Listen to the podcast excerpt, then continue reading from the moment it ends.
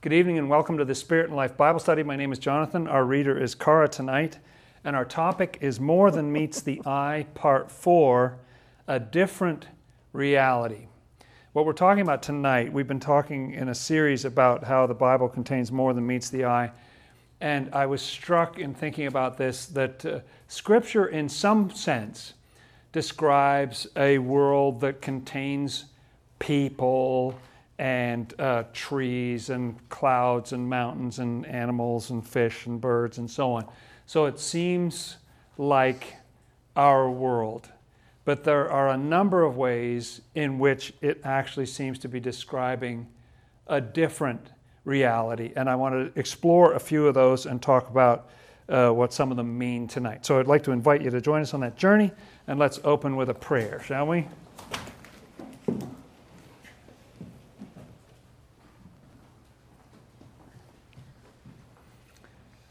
Our Lord and Savior Jesus Christ, we thank you for bringing us together in your name.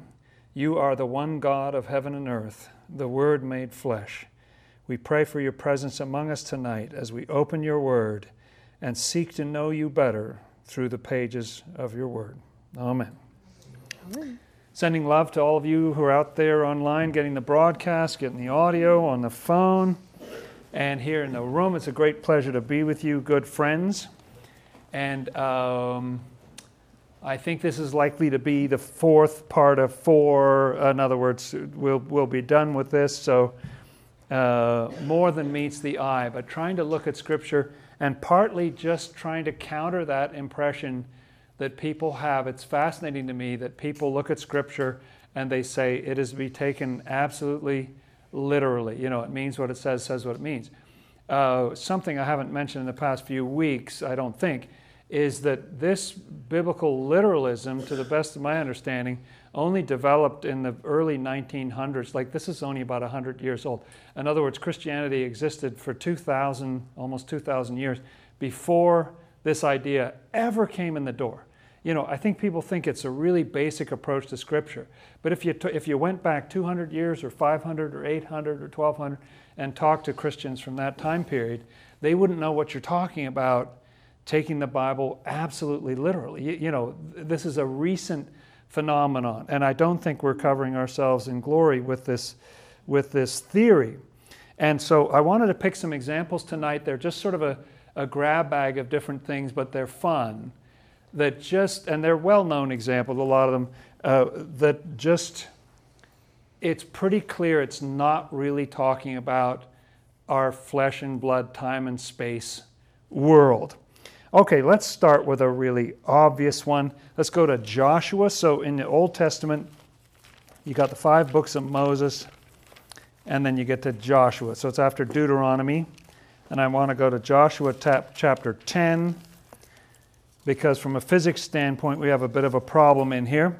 Look at verse 12, if you would. Joshua 10, verse 12. Then Joshua spoke to the Lord in the day when the Lord delivered up the Amorites before the children of Israel. And he said in the sight of Israel, Sun, stand still over Gibeon. And this is S U N. This is not S O N. This is not a human being. This is the sun in the sky. Stand still. And moon in the valley of Aijalon. Okay, so both the sun and the moon are supposed to stand still. All right? So the sun stood still. Oh, it did? And the moon stopped. Oh. Till the people had revenge upon their enemies. Wow. So Joshua was able to command the sun and the moon to stop moving while they were having their battle, and so they went ahead and finished their battle. Go on. Is this not written in the book of Jasher? So the sun stood still in the midst of heaven and did not hasten to go down for about a whole day. Mm. And there has been no day like that, before it or after it, that the Lord heeded the voice of a man. For the Lord fought for Israel. Now, by no theory of physics that I'm aware of could you possibly, you know, halt the, the, the, you can't stop the sun, you can't stop the moon. Uh, it's actually a function of the earth turning and so on uh, and the moon is spinning around the earth and all that. It, it's just, it's not physically possible. So I don't know what people do who take that literally. uh, but you have a little problem. It's not really describing exactly the same reality. It's similar battles, people, so on. There's a sun, there's a moon, but the sun and the moon are not behaving like our sun and moon. And there's an even more striking example in 2 Kings. Uh, so turn to the right, you go through 1st and 2nd Samuel, 1st and 2nd Kings. Let's get to chapter 20. This actually appears in two places in Scripture and it's worded slightly differently. Let's look at 2 Kings chapter 20, verse, um, let's start at verse 8. So Hezekiah had asked for a healing from the prophet Isaiah. And Hezekiah said to Isaiah, What is the sign that the Lord will heal me, and that I shall go up to the house of the Lord the third day? And Isaiah said, This is the sign to you from the Lord, that the Lord will do the thing which he has spoken. Shall the shadow go forward 10 degrees or go backward? You see, 10 there's an offer to have the sun move through the sky, and you could have it move forward, you could have it move back. What would you like? Go on. And Hezekiah answered, It is an easy thing for the shadow to go down 10 degrees. Yeah, that's no, but let the shadow go backward 10 degrees. That is impressive when the shadow goes backwards. Okay? So Isaiah the prophet cried out to the Lord, and he brought the shadow 10 degrees backward, by which it had gone down on the sundial of Ahaz. Yes, and let's look. Okay, so turn to the right, and you'll go through the Psalms eventually and get to Isaiah chapter 38, because this is parallel to that story. But I think, if I mem- memory serves, the, the wording was a little different. Uh, verse 8 there let's just look at the it's the same story basically from starting from verse 4 but let's just jump into verse 8 there Behold, I will bring the shadow on the sundial, which has gone down with the sun on the sundial of Ahaz, 10 degrees backward. So the sun returned 10 degrees on the dial by which it had gone down. Yes, the, it actually says the sun. In this one, it's even clearer that the sun did this. It's not just that the shadow did it. Maybe you could figure out some way to get the shadow to do it, but this is the sun is actually doing it. You know, like the sun moved backward. So the sun not only stopped in one part in Scripture, but it actually goes backwards. You know, and now. Uh, either scripture is just fictional and made up or silly or something like that, uh, or we take it literally, or in which case we have a big problem with physics or whatever and we can't understand it, or we just say, well, God is immensely powerful. He can do whatever he wants. He can violate his own laws of order, or he can send the sun backwards or, or do whatever. Or we think it has a deeper layer of meaning. And to me, this is the most compelling answer because you get to preserve features of the text, but it also becomes much more relevant because it's about things in our own lives. Um, we're just going to pick some different examples. Let's go back to Genesis chapter 3, shall we? All the way in the left of your Bible to see another. So that was the sun doing things that the, the physical sun doesn't do. And as far as I can imagine, it has never done. And that may sound like I'm undermining scripture, but I really believe it's about something else. Wasn't it interesting? Did you notice in the story about the sun standing still that they quoted the book of Jasher? They quoted the book of Jasher. Now, the book of Jasher, Swedenborg says, comes from the ancient word, it's from a lost revelation. So interesting, it says, The sun stood still, and they said, Isn't this written in the book of Jasher? It refers to a text. It's not talking about physics. It says a text says it.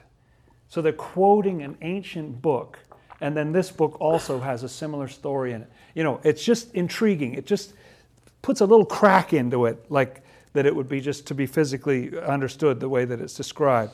If, it's, if it cites a, a text, what do you mean? Like this happened before? Or Jasher was predicting it or what you know why would it say that? It's just curious to me. Look at genesis 3 let's read the first five verses of this well-known story. Now the serpent was more we know serpents. We have serpents. was more cunning than any beast of the field which the Lord God had made. yes strange that the lord god would make cunning creatures but go on. And he said to the woman, Has God indeed said, You shall not eat of every tree of the garden? And the woman said to the serpent, We may eat the fruit of the tree of, of the trees of the garden, but of the fruit of the tree which is in the midst of the garden, God has said, You shall not eat it, nor shall you touch it, lest you die. Then the serpent said to the woman, You will not surely die. For God knows that in the day you eat of it, your eyes will be opened, and you will be like God, knowing good and evil. Now, uh, as far as science has been able to determine, serpents have not acquired the use of language, even to this day. So the idea that way back in the dawn of time they were speaking, carrying on, you know, articulate whole sentence conversations uh, with certain knowledge about the nature of God and so forth, it seems it could could seem a little far fetched to certain people. And so to people who read Scripture from a kind of atheist perspective, this is the kind of thing that just says, okay, throw out the book. We got to chapter three. There's a speaking snake. I'm done. But um, but uh, Swedenborg has a great explanation of what that means. That the serpent means that lowest part of ourselves and also the part of our own nature that tends to believe our senses. It's a part of ourselves that sort of crawls on its belly. It doesn't, doesn't fly, it doesn't soar, whatever. It's just like, I've got to see it to believe it. Kind of like Thomas, you remember when he, he, he wouldn't believe that the Lord was resurrected until he stuck his fingers right in, you know, it's, it's that kind of part. Uh, it, that's, that's a similar kind of story if you look at it from a deep level. And so uh, that's what it's talking about. Yes, can that part talk to us? Oh, all day long. Yes, very articulate, you know. But snakes, no. Uh, so you have a little problem there with the snakes. I also want to just draw your attention uh, to the fact that what did we read in 3 verse 3 there? Could you say that again mm-hmm. to your reader? But of the fruit of the tree which is in the midst of the garden. So would you say that that tree that they're not supposed to eat was in the midst of the garden? That's what it says. Would I be right in determining that? Okay. From that sentence. Okay, look back at 2 verse 9. And out of the ground the Lord God made every tree grow that is pleasant to the sight and good for food. The tree of life was also in the midst of the garden. Oh, wait. No, the tree of life was the one they were allowed to eat. And that one was in the middle. And what other tree? And the tree of the knowledge of good and evil. Yes, and if you're familiar with the story, the tree of the knowledge of good and evil is the one that they were told not to eat. And when they started, it wasn't in the middle of the garden. In 2 verse 9, so scripture has sort of. trees moving around here. You know, like who's in the middle? Well, it doesn't make sense for trees to, to move around. But if you understand that this is whether the Lord or whether your own understanding is at the center of your life, yes, those trees move. Those trees can change places, and a different tree can be in the middle. And that's part of what the serpent has to do with, too. You know, that tree is now in the middle. It wasn't in the middle before. So part of the problem is that that tree has moved and gotten in the middle. Okay, let's read another animal talking story, shall we? Genesis, Exodus, Leviticus, Numbers is the fourth book of the Bible.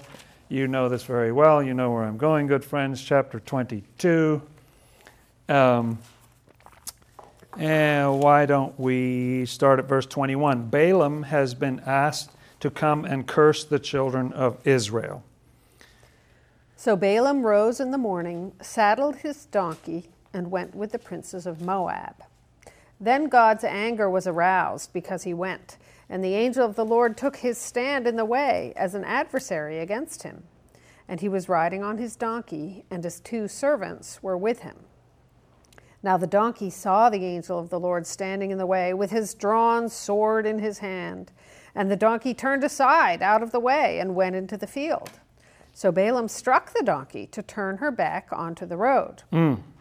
Then the angel of the Lord stood in a narrow path between the vineyards, with a wall on this side and a wall on that side. And when so the, you get what's going on that the donkey can see the angel, but Balaam can't. And so the donkey keeps moving the way the angel wants it to move, but, but Balaam's angry because he's not going where Balaam wants him to go.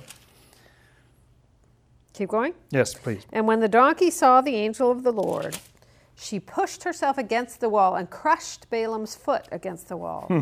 So he struck her again. Mm.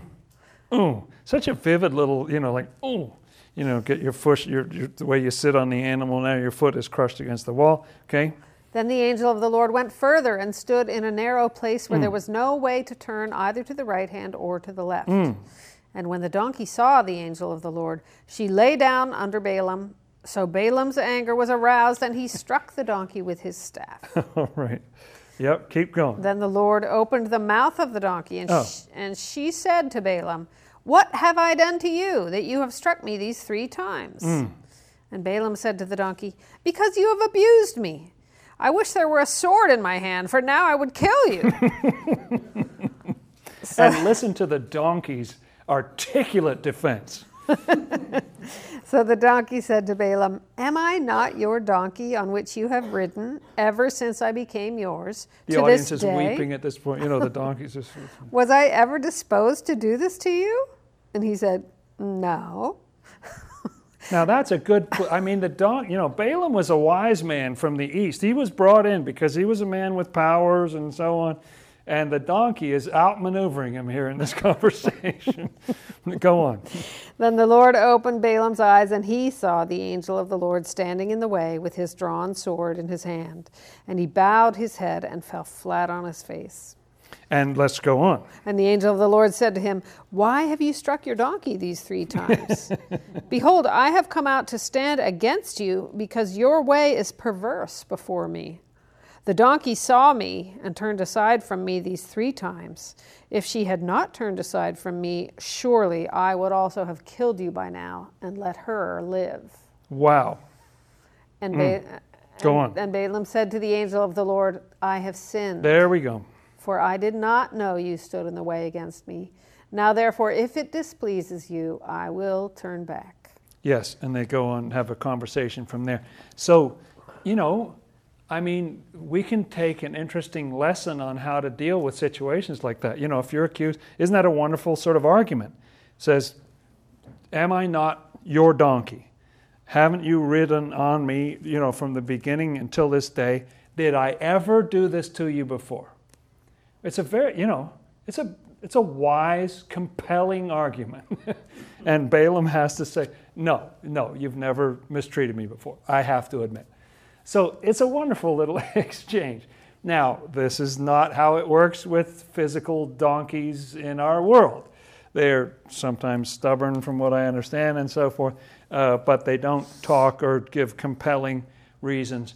I love Swedenborg's comment at some point. You know, he was having these amazing spiritual experiences, and then he paused and he said at some point, having uh, these, I'm paraphrasing, but he says, uh, having a spiritual experience is really no big deal. I mean, Balaam's donkey had a spiritual experience. Um, so I think that- that's a nice sort of humbling perspective on, you know, in case we get proud when we have these kind of things. Because the Balaam's donkey was seeing the angel many times before, before uh, Balaam saw it. Now, what I love about this, it's just a little story. It's an engaging story. It sort of hooks your mind, doesn't it? A great little story, the crush of the foot. And it's got all these little details, like one time it's mm, and then another time it's too narrow this way, and then the first time the donkey turns off the path and everything. But if we could see behind the scenes into the spiritual world, we would see that there's so much meaning in this story. Scripture has this kind of holographic effect. You know, if you take a hologram and of, of a, let's say, looking through a keyhole, and you split it into all these pieces, every single piece can see through a keyhole. And if you moved it back and forth, you could, you could see everything in the picture through that one little sliver. Scripture is that way. It, the, the whole story of our lives is here in this little story of Balaam because the donkey has to do with our rational mind. It's a per, certain part of our mind. And here we go along, and there's a certain part of our mind. And, and Balaam, in this story, I think is like the, the lower self, is like our consciousness or something.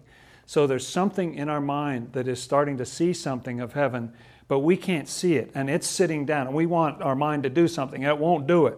Or it turns this, you know, they say, uh, if your body was as undisciplined as your mind is when you try to meditate, you'd never make it across the street alive. Uh, you try to get your mind to do something, and whoops, oh, it goes over this way and everything. But it's being led by some angelic force, and finally Balaam gets humbled to it like, no, the donkey knew better than I did. You know, even though the donkey is like a, a servant animal or something, It, it knows more. It's about a part of ourselves, our rational mind, that's open to things of heaven that we in our lower selves, uh, or our ego, or whatever you want to call it, may not be in touch with. So uh, these stories are, are so rich. And to me, the little clue that there's more than meets the eye is the talking, wise, compelling, argumentative donkey who's having spiritual experiences. You know, that ought to be a clue that we're in a somewhat different reality than normal, say, farm life or something, you know. Um, so those are animals uh, speaking. We've had the sun standing still and going backwards. In other Bible stories, we have, uh, in other Bible studies, we have talked about how the clouds in Scripture don't behave like clouds. There's a cloud that sits over the children of Israel that moves forward when it wants them to move forward. It stops, never seems to be affected by the wind, never seems to do anything that normal cloud, you know, it doesn't ever rain or do anything a normal cloud would do.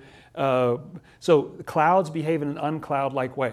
In the last few weeks, didn't we have mountains and hills that were skipping and leaping around, you know, not behaving like mountains, or melting completely and so on, not behaving the way mountains generally behave.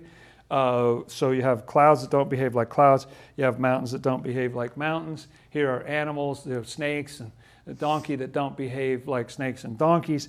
Uh, we're in a different reality. It has enough in common. What, what percentage would you put on it? I, you know, like 90%, you know, it's, it's a lot like our world, so that we get lulled into thinking, oh, yeah, right. You know, you ride a donkey and you're trying to get somewhere and it's not obeying you. Yeah, we've all been in that situation. But, uh, but uh, no, it's telling a different kind of story because there's an angel right in the story who's talking to the donkey, talking right to Balaam and everything. We're in a different reality. It's like our reality, but it's not identically the same. Um, Oh, let's go to Matthew in the New Testament, just picking examples out of the hat. Uh, mm, this is good fun. Okay. Okay, where was this star? Now, Matthew chapter 2, verse 1, Christmas story, very important story.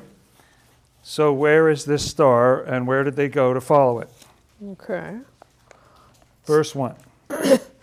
Now, after Jesus was born in Bethlehem of Judea, in the days of Herod the king, behold, wise men from the east came to Jerusalem, saying, Where is he who has been born king of the Jews? For we have seen his star in the east and have come to worship him. Okay, now the idea is, and you find out later from the story, that they're following the star and everything. So they're in the east of Jerusalem. So to get from the east to Jerusalem, which way do you have to go?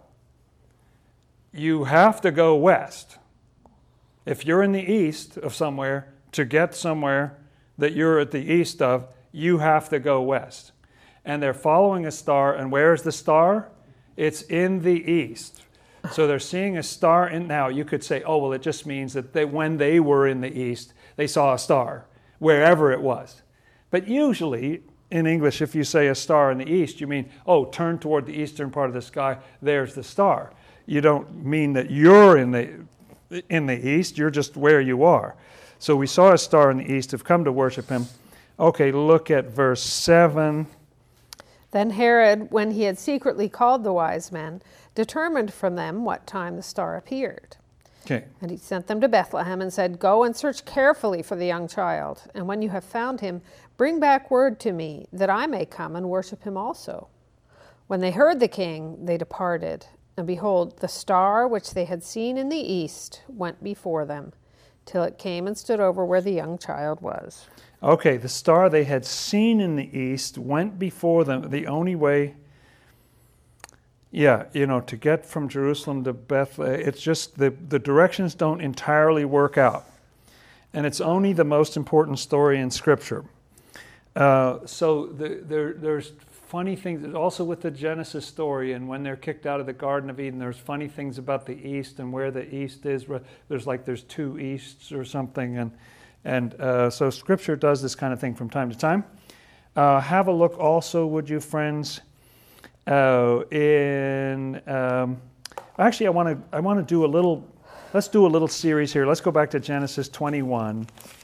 I just want to do this because this is something that happens a lot in Scripture, and I would submit that it doesn't happen to us in the course of our normal daily waking lives. Uh, Genesis 21, verse 17. And God heard the voice of the lad. Then the angel of God called to Hagar out of heaven and Yes, said, Yes, out of where? out of heaven. Okay, so an angel called to Hagar out of heaven and talked to her Uh-huh. and said, Hey, what are you doing? And so on, you know. So, this voice out of heaven thing is a thing in Scripture. I mean, it happens a lot. The voice out of heaven thing. In our world, no voices out of heaven. No, out, out of the sky or what, like, do- doesn't happen, you know. So, what is this voice out of heaven thing? This is what I mean. It's a different reality. And you get used to scriptures like, yes, a voice came from out of heaven. Oh, of course, a voice from out of heaven. But it's not uh, like, it's not tar- describing the same physical reality we live in. Turn to the right, go into the middle of your Bible to the Psalms, and then keep going right through Isaiah, Jeremiah, Ezekiel, and we get to Daniel chapter 4. We're skipping a whole bunch of these, but. Um,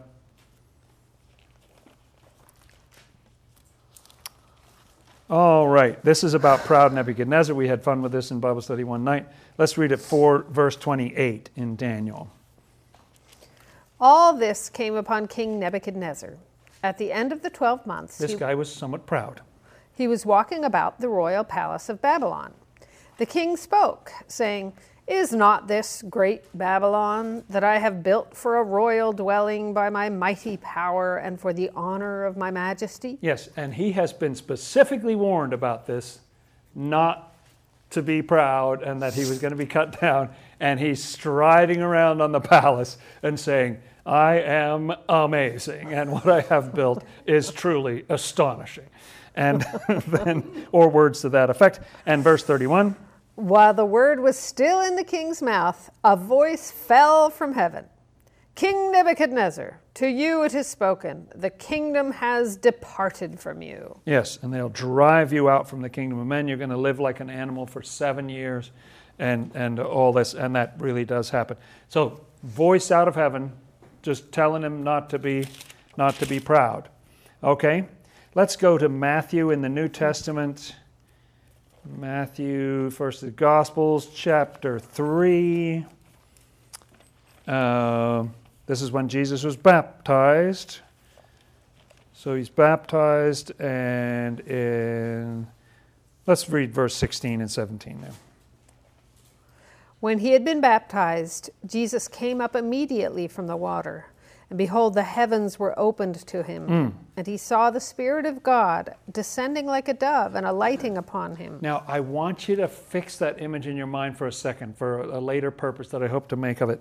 So, the Spirit of God came down on him like a dove, right? Mm-hmm. After he was baptized, the Spirit of God came down on him like a dove. And what happens in verse 17? And suddenly a voice came from heaven saying, This is my beloved Son, in whom I am well pleased. Yeah, this voice out of heaven thing, it's a thing in Scripture. It just keeps, keeps happening. There's a lot of them we're not reading. Matthew 17. Transfiguration. They go up on the mountain. The Lord's whole appearance changes, and look at verse 5. Mm, while he was still speaking, behold, a bright cloud overshadowed them. And suddenly a voice came out of the cloud, saying, This is my beloved Son, in whom I am well pleased. Hear him. So, this is a voice that comes specifically out of a cloud, not just out of heaven, but out of a cloud. And it terrifies them. They fall on their face and they're very afraid, and so on. Okay, let's turn to the right to John. So, go through Mark and Luke, get to John chapter 5. Uh, what do I want here? Find the right place here. 5, verse 20. Okay. Oh, yes, this is interesting. Let's read verse 28 there. 28. Yes, this is the Lord speaking. Do not bar- Oh, mar- let's read verse 25. Sorry. Most assuredly, I say to you, the hour is coming, and now is, when the dead will hear the voice of the Son of God, and those who hear will live. Is that how it works? Like, uh, you know, you hear the voice and you live. So you're dead. The dead will hear the voice of the Son of God, and those who hear will live. And look at verse 28. Do not marvel at this, for the hour is coming in which all who are in the graves will hear his voice and come forth, those who have done good to the resurrection of life, and those who have done evil to the resurrection of condemnation. Yes. Wow. So here's this voice, and it's, it's bringing people out of their graves. And uh, look at 11, verse 45. Scripture is always, there's always an echo somewhere. And uh, so this is, um, I'm sorry, we want 1143. This is Lazarus is d- dead. He's in the grave. And look at verse 43. Now, when he had said these things, he cried with a loud voice, Lazarus, come forth. Oh, so now Jesus is the voice.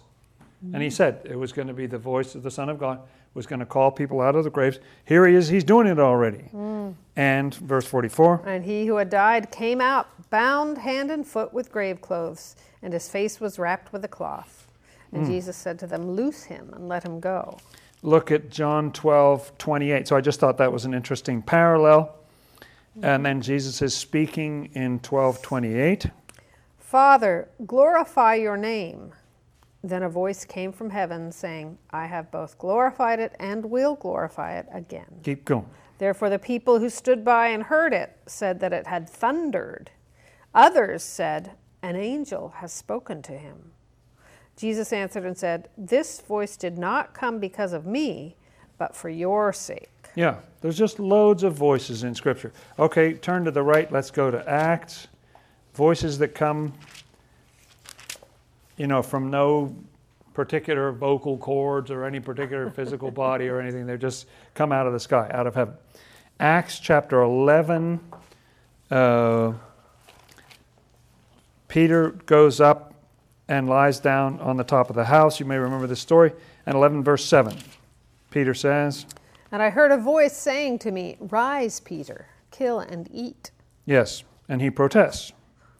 But I said, No, n- not so, Lord, for nothing common or unclean has at any time entered my mouth. But the voice answered me again from heaven. Ah, it says the second time, it's a voice from heaven. It's this, you know, it's a voice from heaven. And what does it say? What God has cleansed, you must not call common. Yes. Okay, now let's flip almost all the way back to the book of Revelation. It's to the right of Hebrews. I want to go to 2 Peter because the apostle Peter describes the experience of the transfiguration in his epistle here. So 2 Peter chapter 1 verse 18, how does he describe it? Oh, let's look at verse 17 as well. For he received from God the Father honor and glory when such a voice came to him from the excellent glory. Uh-huh. This is my beloved Son, in whom I am well pleased. And we heard this voice, which came from heaven, when we were with him on the holy mountain. Yeah, they heard it too. So a voice from heaven. So it, it's it's in the epistles, it's in the gospels, it's in the prophets, it's in the you know. Uh, this this voice from heaven is is a is a thing in Scripture. And finally, let's look at Revelation. There's so many of these in Revelation. It's quite amazing. But let's just look at four verse one.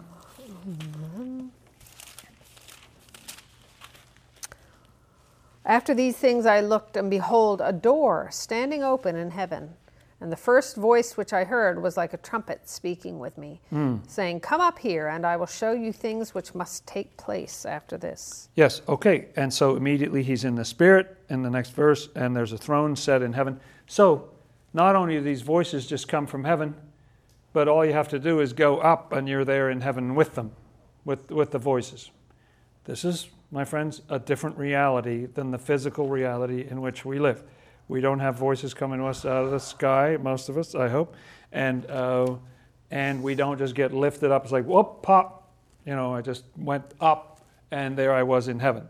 This is a different reality that's being described. Look at 10 verse 8 in Revelation. real quick. Then the voice which I heard from heaven spoke to me again and said, Go take the little book which is open in the hand of the angel who stands on the sea and on the earth. There's a voice from heaven. Okay, 11, verse 12. And they heard a loud voice from heaven saying to them, Come up here. And they ascended to heaven in a cloud, and their enemies saw them. Okay, clouds do not usually function as heaven elevators, but this is what they are in this particular case. They hear a great voice from heaven that says, Come up here, and up they go to heaven. This is not our physical world that is describing, this is a different kind of reality. Uh, look at 14, verse 2. And I heard a voice from heaven like the voice of many waters and like the voice of loud thunder. Okay, that's good. And verse 13, the same chapter. Verse 13, the same chapter. Then I heard a voice from heaven saying to me, Write, blessed are the dead who die in the Lord from now on. So this is a major thing from one end of Scripture to the other. Look at 18, verse 4. There's more than one. Maybe. Or it's just happening again or something. 18 verse, and I heard another voice from heaven Yes, saying, Come out of her, my people. Don't be partakers of her sins. Okay, and 21, verse 3. And I heard a loud voice from heaven saying, Behold, the tabernacle of God is with men, and he will dwell with them, and they shall be his people. God himself will be with them and be their God. Okay, so these voices from heaven are saying very important things. Uh, so it's just another little thing. It's not sort of ordinary reality. You know, it, it's not our normal thing. And uh, of course, we're not even going to talk tonight about all the miracles, but the, you know, taking five, uh, you know, two loaves and five, two, five loaves and two fish, and then having 12 baskets left over, and the same kind of thing again in another miracle with slightly different numbers. And uh, all these miracles are not things that we experience in a physical way on a day to day basis.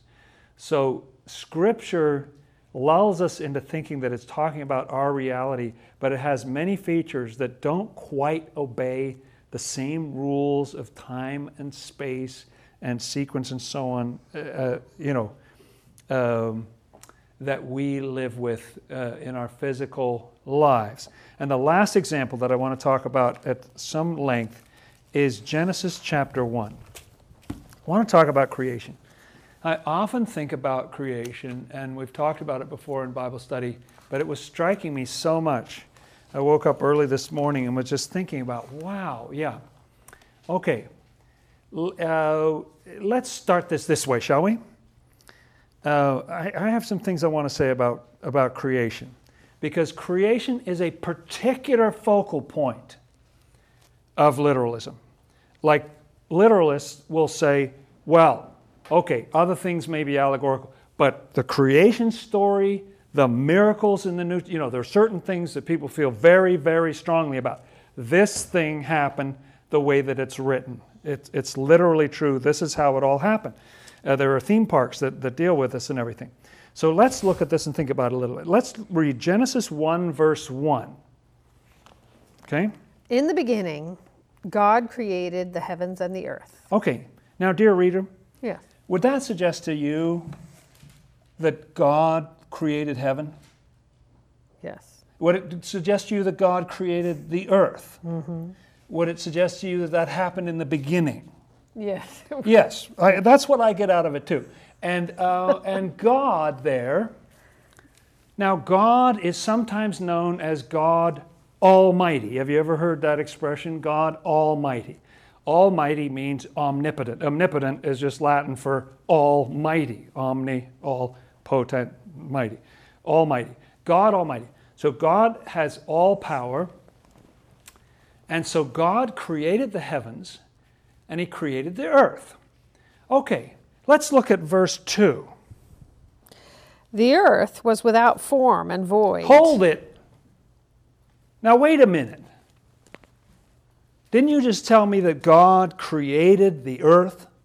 Mm-hmm. That God Almighty created the earth. And yet, the earth that He created was so bad that it didn't even have form at all. The most basic thing you need to do when you create something, everything has a substance, everything has a form. There's no form without a substance, and no substance without form. Really? He messed up so badly on day, like, like this is the beginning.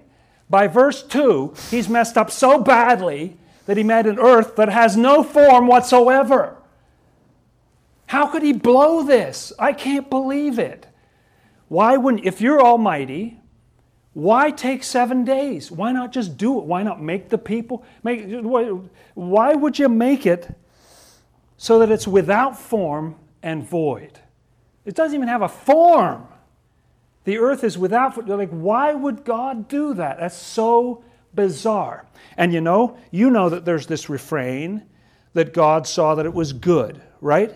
It says that it, God saw that it was good, God saw that it was good, God saw that, and at the very end it says God saw that it was very good. If you read the story carefully, my friends, he never says that about the earth. He never says the earth was good. He said the earth was without form and void. Now, when the earth starts growing grass, he says the growing grass is good. That's good. He never, now, why would he make an earth that's no good? Why would he do the, the all powerful God? What is he doing? And how could Scripture, in the second verse, tell us that he messed up? And if that's really the case, why would he let the reporters write it? Why not suppress that? If you didn't make it right and you make it without form, you know, why would you put that in the book? That you messed up on the first thing you ever did, you did it wrong and it had no form. How can you even call something something that has no form? It just struck me this morning. Wow, the earth was without form and void. And didn't I say when we were reading about the baptism, didn't that Spirit of God come down like a dove onto Jesus and rested on him? What do we see here in verse 2? The earth was without form and void, and darkness was on the face of the deep, and the Spirit of God was hovering over the face of the waters. Mm, the Spirit of God, such a powerful image, isn't it? The Spirit of God is hovering over the face of the waters. Hovering. Now, is the Spirit of God a physical thing? How much does it weigh? How big is it? Does it have like air pressure, so many pounds per square inch or something? You know, does it blow one way or another? You know, the Spirit of God is not a physical thing. You can't weigh it. It no, it doesn't have pounds per square inch or what. It's it's a non-physical thing. So whatever this earth is that was created, it has the Spirit of God. You know, we're in verse two. We're already having serious trouble with the physical explanation of what happened. It doesn't make sense. And why would you create something that was flawed and then have to go through, even though seven days is impressively quickly, still, why would you do that? Let's read on a little bit here. Verse 3. Then God said, Let there be light, and there was light. Okay, this is the first thing, right? So you've got the earth. The earth has a problem. It's without form and void, and there's all this darkness. But he says, Let there be light. And God saw the light that it was good, and God divided the light from the darkness. Mm, dividing. Okay. God called the light day, and the darkness he called night. So the evening and the morning were the first day. Now, wait a minute. what did you just say, dear reader? What was the last bit there? So what the was the first day? The evening and the morning. The evening and the morning. Now, I got to tell you, friends, I, I, I'm not I'm truly not trying to be blasphemous here, but but if I were the creator, I think you'd want to like get up in the morning. Like, wouldn't you want to create in the morning? Isn't it? But you know, when you're fresh and you're at your best, wouldn't you create in the morning? Really, the first thing God created was the evening. This whole thing started with the evening. Seriously, that that's creation starts with the evening. That is so bizarre. Like it's not the night, it's not the day, it's not noon or. The evening is where this whole thing starts. It just seems odd. And, okay, so there's no sun yet. The sun doesn't come until day four. So where's the light coming from? Nobody's been able to figure that out. So the light is coming from somewhere, there, uh, the, the, but the sun doesn't appear until day four. Now, if you don't have a sun, How do you have light and dark? Because the light and dark comes from the earth, you know, spinning around and then slowly making its way around the sun and all that stuff. So the, the earth is supposed to be spinning around, but there's no sun, and somehow there's day and night. Well, if there's no sun, how do you even know what, like, a day is? Like people say, oh, well, this was exactly 24 hours. How do you know? Like, based on what? You know, the only way that you measure time is you go from noon to noon, you know, when the sun is in the south in the northern hemisphere was that's how you measure. If you don't have a sun, how, how do you know how do you know it was 25 hours or 27 or 20,000 years? Like how do you know how long a day was if you don't even have the sun to measure it by? Then let's read on a little bit. Then God said, Let there be a firmament in the midst of the waters, and let it divide the waters from the waters. Mm. Thus God made the firmament, firmament and divided the waters which were under the firmament from the waters which were above the firmament, and it was so. Okay, now God is going to name the firmament. So this is this is an interesting moment because the first time God's ever named anything, ready? And God called the firmament heaven. But I thought I read in verse 1 that the first thing he did was he already created heaven. Like so he created heaven in the beginning was God created the heaven and the earth, and then He did something with the earth and separated those two things, and then He called that thing heaven. What's the, you already had a heaven, eight verses, seven verses earlier. So heaven gets kind of created twice, or, or, or something weird goes on, and it goes on like this. So my point is.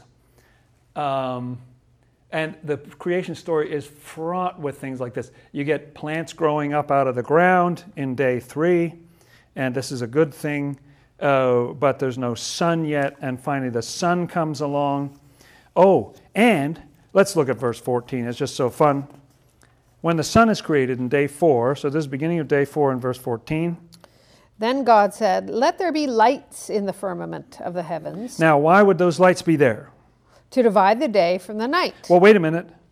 Wait, wait, wait, wait, wait, wait, wait, wait. Back in verse 4, what did it say?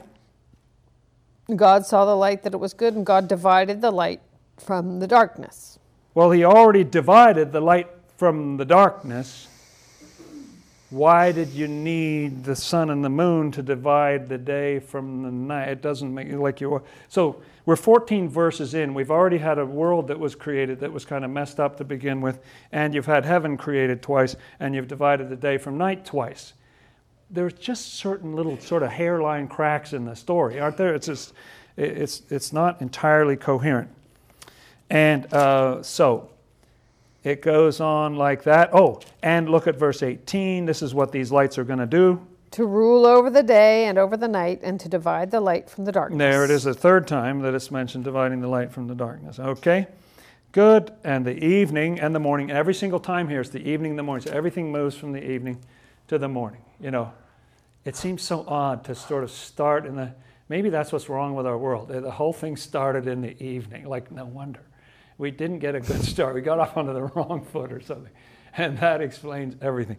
Um, uh, so, Anyway, dancing on the edge of profanation, but the, um, the point is this, good friends, that as a literal story, if this is the foundation stone, like say, no, this is the one you've specially got to take literally. There are profound problems with the story as a literal, you know, it's not behaving the way that light or days or sun or whatever, you know, it's, there's, there's nothing in the physical world that has no form. What do you mean without form? Like how, then it doesn't exist. I mean, how do you create something but you left out the form, like you didn't make it with form? And why would you make it so messed up in the beginning? Like, why would you do that? But then there's various steps that seem to sort of remediate. Okay, now we got plants, now we got animals and sun, and now, now we're happy. And then the people come along and everything's great. And you got the Garden of Eden, but it, it didn't, didn't start out so great at the beginning there. And there's this refrain in Scripture of the seven days, seven days, seven days. It just keeps coming back seven days, seven days. In fact, the story of the Transfiguration in one of the accounts, I think it's in Luke, says after six days, Jesus went up on the mountain. Now, I just love it. You know, what an interesting, like, starting from when? What, what six? But when you see the six days of creation, yeah, after six days, the Lord went up on the mountain and was transfigured. That's, that becomes very meaningful when you see it in a different light. Okay, so let me try to explain some of these things. The way that Swedenborg explains the book of Revelation, I'm sure this is familiar to some of you good friends, it may be new to others. The story of creation is the creation of human beings. It's the creation, it's the recreation of each of us doing what it says in Galatians, of making us a new creature or a new creation. This is about our recreation or regeneration or rebirth.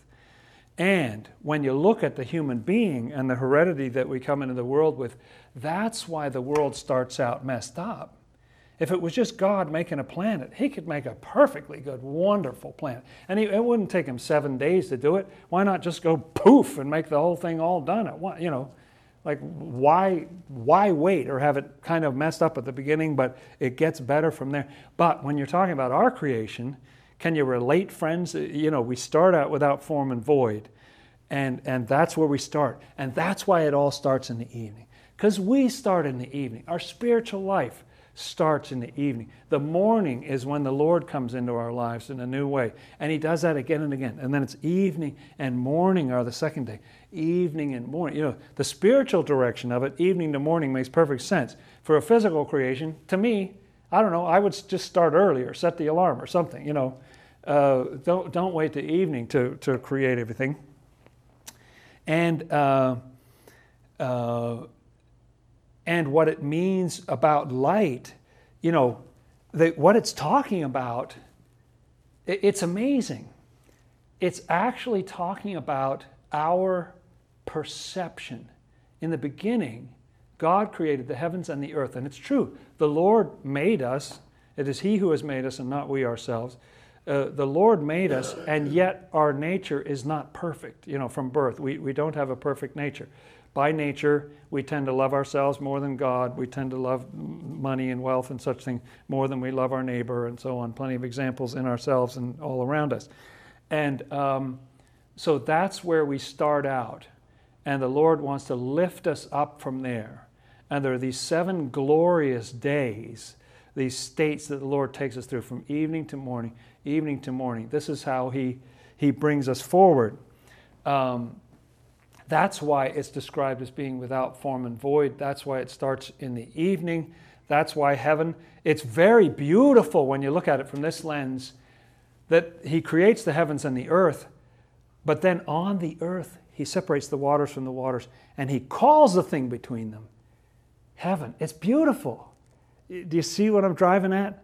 Like the Lord attributes something within us that he says, This is, I'm going to call this heaven. We'll call this heaven here. You know, he, he, he created heavens up here, but now he's creating a heaven down here. It's not a mistake. You know, and the dividing of the day and the night, we have to go through that again and again and again. Why does that happen three times? You know, uh, the, the Lord has to do that again and again to say, no, that, no, that's, that's from darkness, that's bad. This is good. And everything the Lord is doing is good. And when you look at the story from the angle that it's not that there is no sun, it's that the earth knows nothing about it. Right? I mean, God always existed. He's the same yesterday, today, and forever. God always existed. There is a sun. There's totally a sun. There's already a sun before this story starts. Of course there is. How do you think you get a day? How where did the light come from? How did the plants go? Of course there's already a sun. It's about our consciousness. It's amazing. What, what creation is describing is our consciousness. We don't know there's a sun. We're not aware of any light. It's about awareness. It's amazing to me. And that awareness comes along. So that shows you how, oh, we didn't realize there was a sun until we got to day four. And that was after we'd always tried growing things, and some of that worked well, and some didn't, and so on. And, uh, you know, the waters are separated. There's higher truth and lower truth, and different parts of ourselves that we become aware of. And uh, we go through these phases, and that's how we're brought to true humanity. This is not about the creation of just physical human beings with a physical human body. This is about the recreation of the angelic spirit within us. What is that beautiful heart and that beautiful mind that the Lord wants to give us? Those are the seven days that He's trying to take us through. And that's why everything that He does all the sort of value added that he does is that's what's good. Like the earth, yes, it was kind of a mess. It didn't have a form. Form has to do with truth. There was no truth there. But the Spirit of God was hovering on the face of the water. What water there was there, God was hovering over that and waiting to go. And I never saw until tonight when we were reading Bible study that the Spirit of God comes down on Jesus. It just seems so powerful. There's something very deep about that, isn't there? That Spirit of God comes down, that divine truth that comes from love and, and uh, is lifting us up. Um, so, uh, I don't know if I'm making my case, good friends, but at least you can feel relieved that I'm going to stop soon. Uh, the, the, uh, these are various different arguments that we've amassed that Scripture is crying out from Genesis to Revelation. The whole thing is crying out that there's more there than meets the eye. If we become more attuned, we start to see it. Another interpretation that was coming to me in the night, and I think it's come to me before, and then I forgot, and it came back again, is that the creation story is also a story of how we perceive the Word. At first, we, we don't see anything, we're just in the dark and then light starts to dawn from it. We see a little bit of light in the Word, but not much. And then, oh, and then we start to see different kinds of truth going on. Okay, okay, that's lower, that's sort of earthly, but that's higher. And then, uh, then things start to grow in our outer selves, and then we start to see a vision of the Lord, and then all kinds of life comes. The fish that have to do with our outer understanding and then birds that have to do with these inner spiritual thoughts that, that fly up into heaven, and then the animals, which are positive emotions, good feelings, and so on. And finally, something human, something that's in the image and likeness of God, comes forth in us.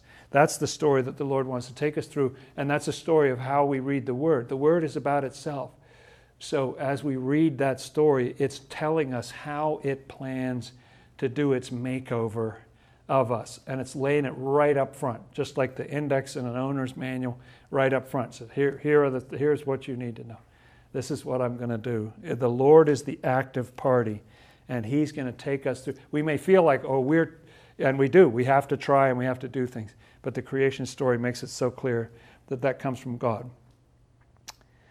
So, in summary, the physical statement of how creation came about doesn't make sense as a physical, literal account. It has serious, profound flaws as a physical account. But as a spiritual account, it has unbelievable depth and beauty. And why are clouds behaving not like clouds? That's because of what clouds mean. Clouds have to do with Scripture. Why are mountains jumping around and not acting like mountains? That's because they mean the highest kind of heavenly love. Why are trees moving around and not acting like trees? That's because of their meaning that has to do with perception, and so on. Uh, why are donkeys speaking? Because they represent something in the human mind. The serpent, too, represents something in the human mind. That's why they talk. Uh, why does the sundial go back? That's about our relationship with the Lord and the shadow in ourselves. And does, does that go back or is it going forward? Does it stand still while we're fighting that battle? It's a moving picture, isn't it? It just strikes me the meaning of that, that the Lord stays with us until the battle's done, you know? Even if has to just stop in the sky, just keep shining till the battle's over. He's going to stay with it. He's not going to go away. It's a beautiful image. Physics makes no sense. Spiritually, gorgeous, absolutely gorgeous. The reality that it's depicting is really the spiritual world. It's the world of eternity, the afterlife that we're going to after we end our physical lives here that's a world in which voices come from heaven, in which you go up and there are angels, in which angels are talking to you. Uh, that's a world in which all these things go. It's a lot, it's like 90% like this world, but it's got some other little features that this world doesn't have this world of fixed time and space and so on. So, Scripture is begging to show us that there's more than meets the eyes. And these kind of examples of physics and so on, to me, are just further testimony uh, that, pleading with us. Please come in more deeply. Please let, don't remain in a state of being without form and void. Let that light in. Start to see, oh, whoa, when that light shines, it's like, oh, I see that I'm a planet and there's more than me here and everything. uh, that, that's, a great, that's a great moment. And the Lord keeps giving us that insight. That's what the Lord laid on my heart. Thank you, good friends, for your kind attention and patience through this most irritating series. And um, eye rolling, dear reader, rolling her eyes. So uh, it's been a pleasure to be with you and talk about these things. I know I'm weird, but I enjoy that stuff. So I thank you for indulging me, and let's close with a prayer.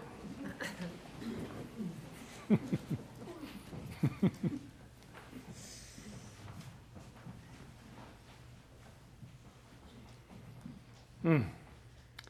Our Lord and Savior Jesus Christ, we are awed at your divine love, your wisdom, the depth that's in the pages of your word. It's more than we can fathom to all eternity.